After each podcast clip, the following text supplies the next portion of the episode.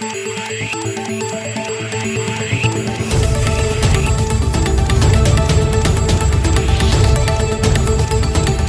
et bienvenue à cette édition de Santé, Sciences et Développement, le magazine scientifique de SciDev.net en partenariat avec votre radio. Présentation Sylvie Coussan. Au sommaire de cette édition, en RDC, suite à l'éruption volcanique du Niragongo, les déplacements massifs de population font craindre aux autorités sanitaires une flambée des cas de choléra dans la région en raison de la promiscuité et des conditions hygiéniques précaires. Au Burkina Faso, l'heure est au vaccin anti-Covid-19. À l'instar de tous ses voisins, le pays vient de lancer sa campagne de vaccination contre le coronavirus. Covid-19 toujours, mais cette fois-ci en Côte d'Ivoire, où la pandémie a eu des impacts évidents sur la filière pharmaceutique du pays. Il en sera question dans une interview du président du Conseil de l'Ordre national des pharmaciens, le docteur Diara Aruna. Et puis, comment augmenter les chances de tomber enceinte lors des rapports sexuels? Réponse dans la rubrique Kesako. À ne pas oublier, l'agenda scientifique, ce sera comme d'habitude en fin d'émission.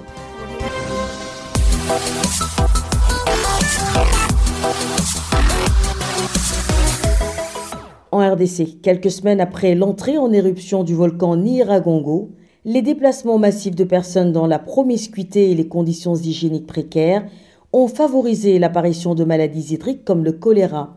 Plusieurs cas de cette maladie ont déjà été enregistrés et des enfants comptent parmi les personnes touchées.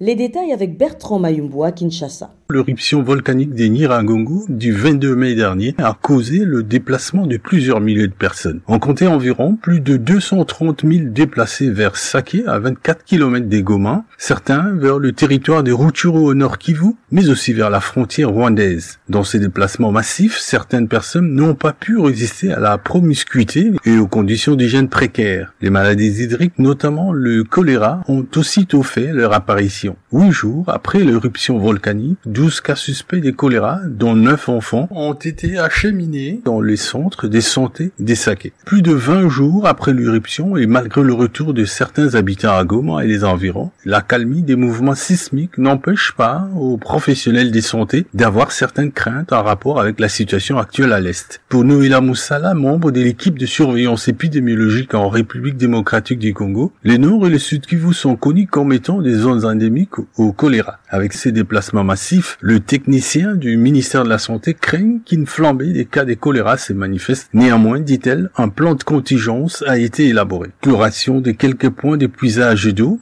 sources et puis approvisionnement de certains centres en kit choléra, mais aussi le renforcement de la sensibilisation à savoir que le choléra résulte de l'absorption d'eau ou d'aliments contaminés. La maladie se manifeste quelques heures ou quelques jours plus tard, suivi de violentes diarrhées et vomissements sans fièvre. En l'absence de traitement, la mort peut subvenir dans un ou trois jours. Kinshasa Bertrand Mayumbu pour Santé, Sciences et Développement. La campagne de vaccination contre la Covid-19 vient d'être officiellement lancée au Burkina Faso, dernier pays de l'Afrique de l'Ouest à se soumettre à cet exercice.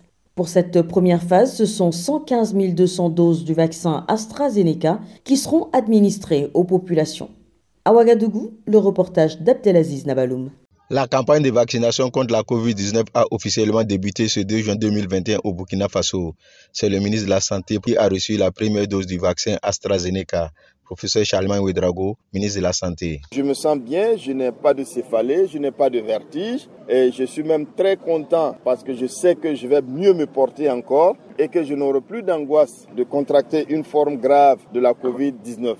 Le Burkina Faso a reçu le 31 mai dernier 115 200 doses du vaccin AstraZeneca dans le cadre du mécanisme COVAX qui vise à garantir un accès au vaccin aux pays en développement, notamment africains. Il est le dernier pays de l'Afrique de l'Ouest à recevoir son vaccin. AstraZeneca est un vaccin sûr selon la représentante résidente de l'OMS au Burkina Faso, Alima Diara. Soyez tout à fait rassurés. Ces vaccins ont été fournis par l'intermédiaire de la facilité COVAX. Ce sont donc de, ce sont de tout à fait bonnes doses. Nous, les partenaires, nous sommes comptables du type de vaccin qui vient dans les pays. Ce sont des vaccins de bonne qualité, d'une efficacité avérés qui sont fournis aux différents pays. Pour cette première campagne de vaccination, les personnes prioritaires sont entre autres les agents de santé, le personnel des Nations Unies, les candidats au H 2021. Abdel Aziz Nabaloum, Ouagadougou, pour Santé, Sciences et Développement. En Côte d'Ivoire, l'heure est à l'évaluation de l'incidence de la pandémie dans les différents secteurs d'activité. Saïdev.net a rencontré le président du Conseil de l'Ordre des pharmaciens de Côte d'Ivoire, le docteur Diara Aruna, qui décrypte entre autres les conséquences de la pandémie sur la filière pharmaceutique du pays. C'est une interview réalisée par notre correspondant à Abidjan, ici à Kanguessan. Bonjour, docteur Dira Ronan. Vous êtes le président de l'Ordre national des pharmaciens de Côte d'Ivoire. Quel est l'impact de la COVID-19 sur la filière pharmaceutique ivoirienne? L'impact, il est à deux niveaux. Il y a l'impact sur les pharmaciens eux-mêmes d'abord, qui sont des agents de santé qui, dans leur exercice au quotidien, sont confrontés donc à des populations et donc sont quelque part exposés à la maladie. Mais aussi, les pharmaciens sont un peu la face avancée de la médecine moderne vis-à-vis des populations. Quel bilan pouvez-vous établir en termes de, de, bilan humain et financier depuis la survenue de la COVID-19 sur la filière pharmaceutique ivoirienne? La COVID-19 nous a fait perdre des confrères. Sur le plan financier, ça a eu un certain impact sur l'ensemble de l'activité pharmaceutique. On a constaté une baisse de la fréquentation des consultations dans les hôpitaux. Alors que la fréquentation des officines est liée étroitement à la fréquentation des, des, des hôpitaux. Ayam Sokro, vous avez aussi abordé la question de la médecine traditionnelle. On a tenté de vous demander si elle peut être efficiente dans la lutte contre la COVID-19. En matière de médecine traditionnelle, je reste convaincu qu'on peut avoir des solutions. Même si les solutions ne sont pas faites pour détruire le virus lui-même directement, il peut y avoir des solutions pour renforcer l'organisme pour lui permettre de faire face à la maladie. Vous, vous sortez d'assises avec la Covid-19 qui est toujours là. On parle de la vaccination. Quelles sont les perspectives que vous dégagez pour la filière pharmaceutique ivoirienne et même sous-régionale? Les perspectives, elles sont nombreuses. Elles concernent non seulement la COVID-19, mais elles concernent également toute la politique euh, sanitaire. L'Afrique tout entière a choisi la Côte d'Ivoire pour abriter ce qu'on appelle le Forum pharmaceutique international. Et ce Forum pharmaceutique international est prévu du 12 au 17 octobre. Le thème qui est retenu, c'est santé des populations, quels enjeux pour le pharmacien? Les deux grandes thématiques qu'on va retenir, ce sera la couverture maladie universelle. Comment faire en sorte que les populations aient accès aux bons médicaments à moindre coût? En matière de pharmacie, les défis de nos pays, il y a trois grandes problématiques. Il y a la qualité des produits, il y a la disponibilité et puis il y a l'accessibilité. Alors, on a cherché des solutions sectaires. En termes de qualité, on a vu comment qualifier des laboratoires pour analyser et tout ça. Ça a donné ses limites. En termes de disponibilité, il y a des pays qui ont multiplié le nombre de grossistes parce que nos pays sont pour la plupart dépendants de l'extérieur à plus de 90% c'est pas normal, 60 ans après l'indépendance. Et donc, euh, il y a des problèmes de disponibilité, euh, des ruptures à n'en point finir, et puis il y a le problème de l'accessibilité. En Côte d'Ivoire, on a réglé le problème de l'accessibilité géographique. Actuellement, on peut apporter le médicament au dernier kilomètre en Côte d'Ivoire en 72 heures, tout au plus. Maintenant, il reste l'accessibilité financière. Comment faire en sorte que le médicament ne devienne pas, ne devienne pas un objet de luxe et tout ça. Et sur ces aspects-là, il faut qu'on travaille sérieusement sur les politiques de couverture maladie d'assurance globale pour permettre aux populations d'avoir accès. Mais ce qui peut régler ces problèmes tout ensemble, c'est l'industrialisation. Voilà, c'était donc le président du Conseil de l'Ordre des pharmaciens de Côte d'Ivoire, le docteur Diara Aruna.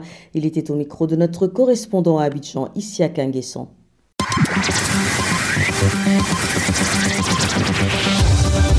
Kesako, qu'est-ce que c'est? Vos questions à la rédaction, les réponses de nos experts. La question de la semaine nous vient du Sénégal, je vous propose de l'écouter. Bonjour sur .net. Je m'appelle Astou et je suis une femme mariée résidant à Dakar, au Sénégal. Mon conjoint et moi envisageons de faire un enfant prochainement. Je voudrais alors savoir comment faire pour augmenter mes chances de tomber enceinte lors d'un rapport sexuel. Merci. Mettons le cap sur Dakar où notre correspondant Didier Lando est en ligne. Bonjour Didier. Bonjour Sylvie et bonjour à tous. Vous êtes notre correspondant au Sénégal et vous vous êtes rapproché d'un spécialiste pour apporter des réponses à la préoccupation de notre auditrice. Alors, pour répondre à la préoccupation de Dame Astudieju, nous avons contacté le docteur Joël Adjakou, gynécologue obstétricien exerçant à Dakar en clientèle privée. Docteur Joël Adjakou, que doit faire Dame Astudieju pour maximiser ses chances de tomber enceinte lors d'un rapport sexuel Il y a plusieurs facteurs sur lesquels elle peut jouer pour augmenter ses chances d'être enceinte lors d'un rapport sexuel.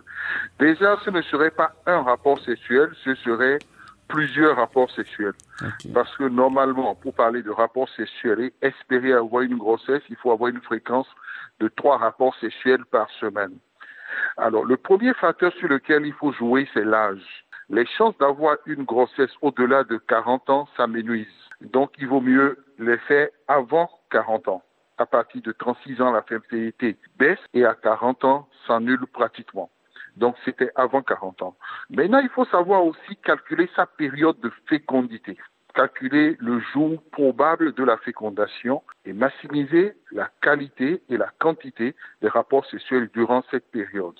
Dans un cycle normal, la date de l'ovulation correspond au 14e jour à partir du premier jour des règles. Dans un cycle normal, si le cycle est plus long, ça décale. Une chose est sûre, et c'est connu de façon certaine, la première partie du cycle peut varier, mais la deuxième partie du cycle ne varie pas. Ça veut dire que c'est 14 jours après l'ovulation que la femme a ses règles. Donc, elle doit pouvoir calculer cette période et maximiser les rapports sexuels en qualité et en quantité. Quand je dis en qualité, c'est qu'il faut que ce soit des rapports sexuels complets. Complets, ça veut dire sans préservatif, sans contraception en général, et complet, c'est-à-dire jusqu'à éjaculation. C'est le premier facteur. Le deuxième facteur, c'est un facteur d'hygiène de vie. Ça concerne l'hygiène de vie parce que une femme en obésité a du mal à tomber enceinte, exactement comme une femme anorexique. Donc, quand une femme est, est en obésité, c'est faire un régime pour perdre du poids. Quand elle est anorexique, il faut qu'elle mange bien pour rattraper. Parlons toujours d'hygiène de vie. Le tabac nuit gravement à la fertilité. L'alcool également le stress. Maintenant, il y a des, médicaments aussi qui interfèrent avec la, fertilité. Les antidépresseurs, certains antihistaminiques, euh, les antinoséeux, certains antinoséeux nuisent gravement à la fertilité. Donc, il s'agit de plusieurs facteurs rassemblés. D'accord, docteur, vous avez parlé du régime alimentaire. Est-ce qu'il y a des aliments qu'il faut privilégier à d'autres si on veut tomber enceinte? Alors, ça n'a pas été établi de façon scientifique, mais on conseille aujourd'hui les antioxydants, les aliments riches en oméga 3. Voilà. C'était le docteur Joël Adiakou, gynécologue obstétricien, interviewé à Dakar par notre correspondant Didier Landau. Si vous aussi souhaitez nous adresser une question, une seule chose à faire, appelez, écrivez ou laissez un message vocal au numéro WhatsApp suivant, le plus 221 77 846 54 34. Je répète, le plus 221 77 846 54 34. Votre question, vous pouvez aussi nous l'envoyer par email. L'adresse email, c'est celle-ci, podcast Podcast s'écrit P-O-D, C-A-S-T et SciDev s'écrit S-C-I-D-E-V. Je répète, podcast Vos questions et commentaires sont attendus à ces différentes adresses à tout moment de la journée. L'agenda. Place maintenant à Bilal Taïrou qui nous fait découvrir, comme d'habitude, l'agenda scientifique de la semaine. Bonjour Bilal. Bonjour Sylvie, bonjour chers auditeurs. Alors que devons-nous retenir à l'agenda scientifique cette semaine? L'agenda cette semaine, dans un premier temps, un événement co-organisé par l'Organisation des Nations Unies pour l'alimentation et l'agriculture et l'Organisation mondiale de la santé. Et c'est une réunion d'experts sur la sécurité microbiologique et la qualité de l'eau utilisée dans la production des produits de la pêche et des produits laitiers. c'est prévu du 14 juin au 2 juillet 2021. Pour plus de renseignements, envoyez un mail aux adresses jemra.fao.org et jemra.who.int.